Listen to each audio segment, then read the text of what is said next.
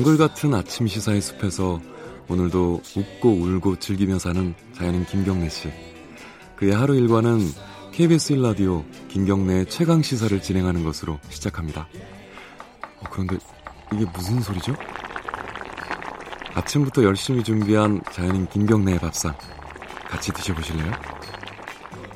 후회 없는 아침 건강한 시사 김경래의 최강 시사 네, 건강한 시사 김경래 최강 시사 듣고 계십니다. 어, 오늘요, 어, 일본에 계신 경제 전문가 한 분 연결해 보겠습니다. 어, 일본 와세다 대학교 교수신데요. 이제 한국 분입니다. 박상준 교수인데 최근에 인터뷰를 한 것 중에 좀 어, 여러 가지 좀 여쭤볼 내용들이 있더라고요. 당장 좀 눈에 뜨는 게 지금 상황이 한국에는 불리하다. 어, 단기적으로는 불리하지만은 장기적으로는 또 유리하다. 이런 말씀을 하셨어요.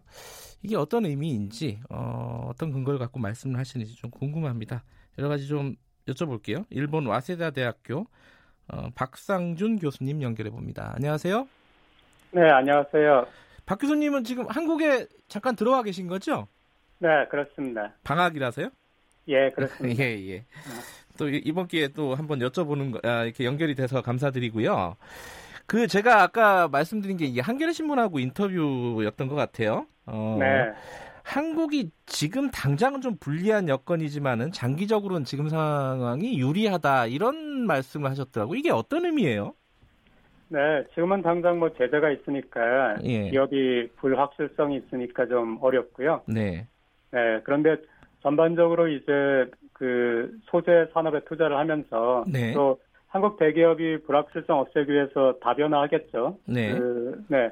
그렇게 되면은 아무래도 일본이 한국이라는 큰 그 시장을 잃게 되니까 네. 네, 일본 언론에서도 일부 언론에서도 이 점을 상세하게 그 보도를 하고 있거든요. 어허. 그래서 네, 유리하다라고 딱 그렇게 뭐 단정지어서 얘기하기보다는 네. 네, 앞으로 한국이 뭐 새롭게 좀 일본에 대한 의존도에서 탈피할 수 있는 네. 네, 그런 계기가 됐다는 점에서 뭐 장기적으로는 아주 그렇게 나쁜 것만은 아니다. 뭐 그런 음흠. 뜻이었습니다. 예.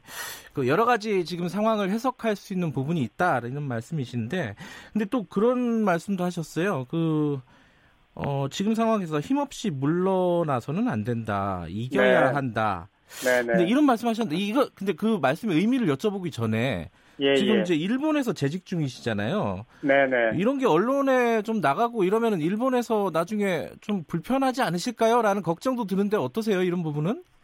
네, 아, 저는 인터뷰할 때뭐 그렇게, 그렇게 뭐 이런 것들이 일본에까지 알려진다든가 네. 그런 거 이렇게 깊이 생각하거나 해보진 않았고요. 예, 예. 그 다음에 한국도 마찬가지지만 일본에도 다양한 목소리가 있습니다. 네. 그 지금 조치에 대해서 일본 정부를 비판하는 목소리도 다양하게 있습니다. 네. 그래서 뭐 저희가 그런 걸 얘기한다고 해서 특별히 무슨 해가 있다 생각 안 하고요. 네. 또 와사다 대학이 원래부터 우리나라 그 출신 유학자들이 일제 시대부터 일제 음흠. 강점기 시대도 많았거든요. 네. 원래부터 학문의 자유를 중요시하는 대학이기 때문에 네. 네 별로 그런 걸 의식하진 않았습니다. 예, 예. 아니, 뭐, 저희도 인터뷰 섭외하다 보면, 그것 때문에 좀 걱정스러워 하시는 분들도 좀 있어 가지고, 제가 아, 좀 약간 걱정이 네. 돼서 말씀을 드렸습니다. 예, 일단, 그, 자, 힘없이 물러나서는 안 된다, 이겨야 한다. 이게 네. 좀 당위론적인 얘기긴 한데, 이게 가능하다고 보십니까? 아니, 우리가 이제 상대적으로 보면, 경제적으로 일본보다는 조금 떨어지잖아요? 뒤처지잖아요? 뒤처, 뒤처져 있지 않습니까? 네. 그 상황이 여기까지 오지 않았으면 제일 좋았고요. 예. 이런 상황이 지금 된 것이 좀 안타깝고 네. 그런데 저는 그 인터뷰 인터뷰 기사라는 것이 뭐 전부가 서로가 대화한 전부가 나올 수는 없으니까요. 네네.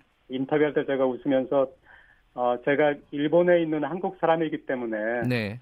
더 아마 그럴 것이다라는 말씀을 드렸는데 네. 여기에서 저희가 그동안 일본에서 굉장히 강경하게 나갔거든요. 네. 그 위안부 합의라든가 증영공 문제에 있어서 네. 일본 쪽에서 얘기를 하자고 해도 오히려 한국에서 얘기를 하지 않았고요. 예. 대화에 응하지 않고 강경하게.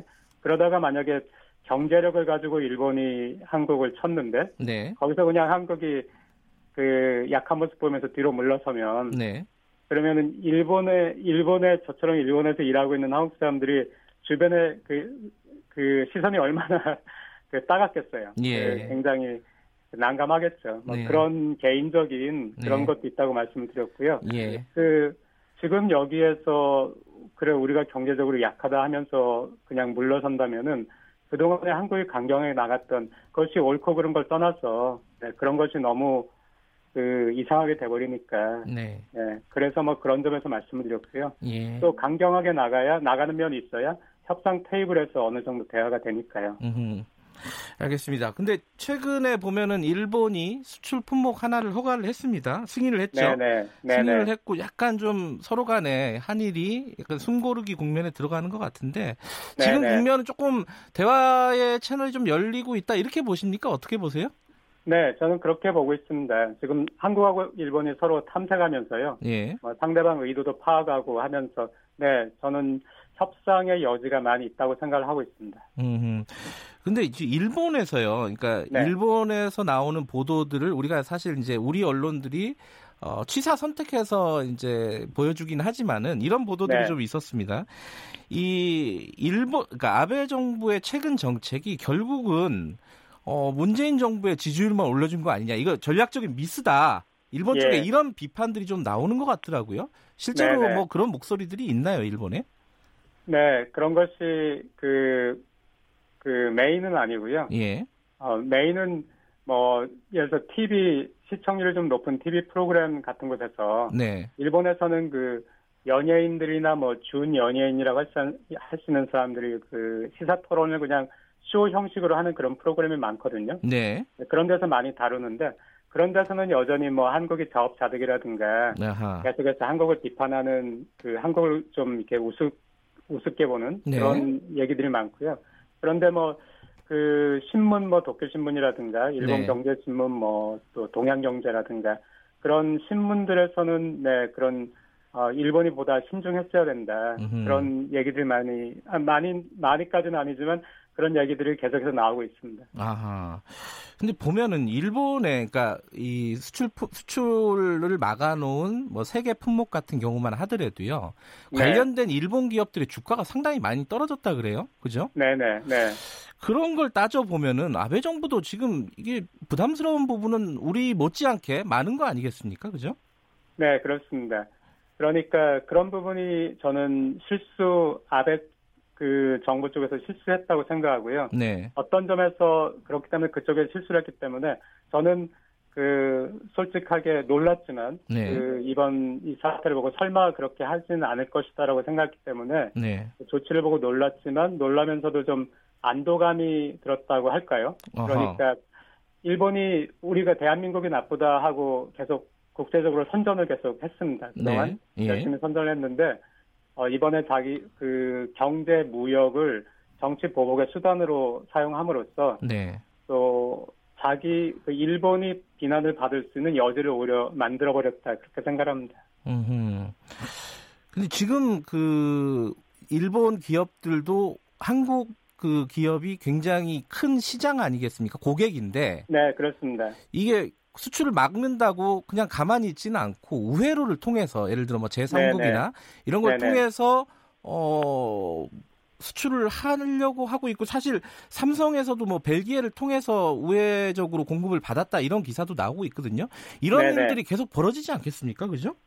네, 그렇게 할 거라고 생각을 합니다. 그 네. 경제라는 것은 그 기업 입장에서는 그 지금 삼성이라는 아니면 하이닉스라는 대고객을 잃게 되거나 한국에서의 그 시장 점유율을 그 나- 서- 점유율이 낮아지면 네. 자기들이 손해니까 기업은 노력을 하겠죠. 그런데 어 쉽지는 않을 거라고 생각합니다. 그 삼성이나 그 한국 기업의 능력에도 달려 있고 저쪽에서 또 어떻게 하는 방법이 있느냐에 달려 있지만은 2010년에 그 히토류 분쟁이 중일 간에 있었을 때 네. 실제로 그 중국에서는 그런 일이 발생을 했거든요. 아 우회적으로 일본에다 네네. 수출하는 예. 그러니까 중국에서 중국 통계를 보면은 뭐 히토류가 몇 톤이 뭐 수출됐다 이런 것이 있지 않습니까? 네. 그러면 일본에 막상 수입된 건 훨씬 많았거든요. 아하. 그래서 그때 이제 뭐 심지어 밀 수출이든가 우회 수출 그런 게 많았기 때문에 일본 정부가 그걸 잘 아니까 네. 네, 그 점에서 이번에 여러 가지로 이제 통제를 좀 더 강화할 거라는 생각을 합니다. 하지만은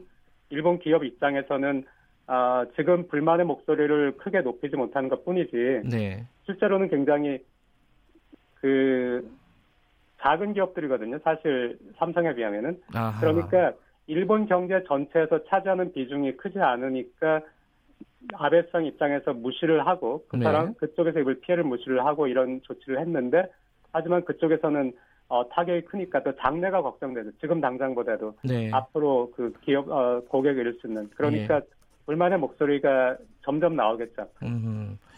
그 아까 지금 장래가 걱정된다는 말씀하고 연결되는 얘기인데 어, 네. 장기적으로 보면 우리의 이제 일본 대일 어, 의존도가 굉장히 높았잖아요. 예, 예. 이런 부분들이 어, 조금 더 완화될 수 있는 기회가 될 수도 있을 것 같은데 네. 한편에서는 아, 우리랑 일본이랑 좀 기술 격차가 크기 때문에 어, 예. 이게 단기간에는 어렵다 이런 좀 약간 회의적인 시선도 있고요. 네. 교수님께서는 어떻게 전망하십니까? 네. 저는 뭐 기술적인 그 하나하나 품목에 대해서 기술적인 것은 잘 모르지만 네, 일반 일반적으로 이런 경우에 이런 국제 간의 뭐 분업 체- 체계가 형성된 경우에 네, 그 경우에 당연히 단기적으로 쉽게 대처하는 것은 그 쉽지 않습니다. 네, 그게 쉬웠으면은 일본이 그렇게까지 그 시장 점유율이 높을 리가 없고요. 네, 네. 그리고 또 이 모든 거를 대처하거나 지금 저희 우리가 그 삼성이라든가 우리가 일본에 의존하고 있는 네. 그 소재라든가 하는 것이 반도체가 지금 수- 이번에 그 조치가 있었던 품목 외에도 네, 그 장치라든가 굉장히 많거든요. 네, 서로 일본하고 한국은 서로 많이 의존을 하고 있거든요. 네. 그러니까 그 모든 거를 대체하거나 그 할 수는 없어요. 음흠. 다만 이제 어느 정도 다변화 하면서 지금 같은 그 supply chain에 우리가 예상하지 못했던 어떤 그 위협이 있었을 때 네, 그 다른 다른 출구가 보일 수 있도록 어느 정도 다변화하는 것이지 네,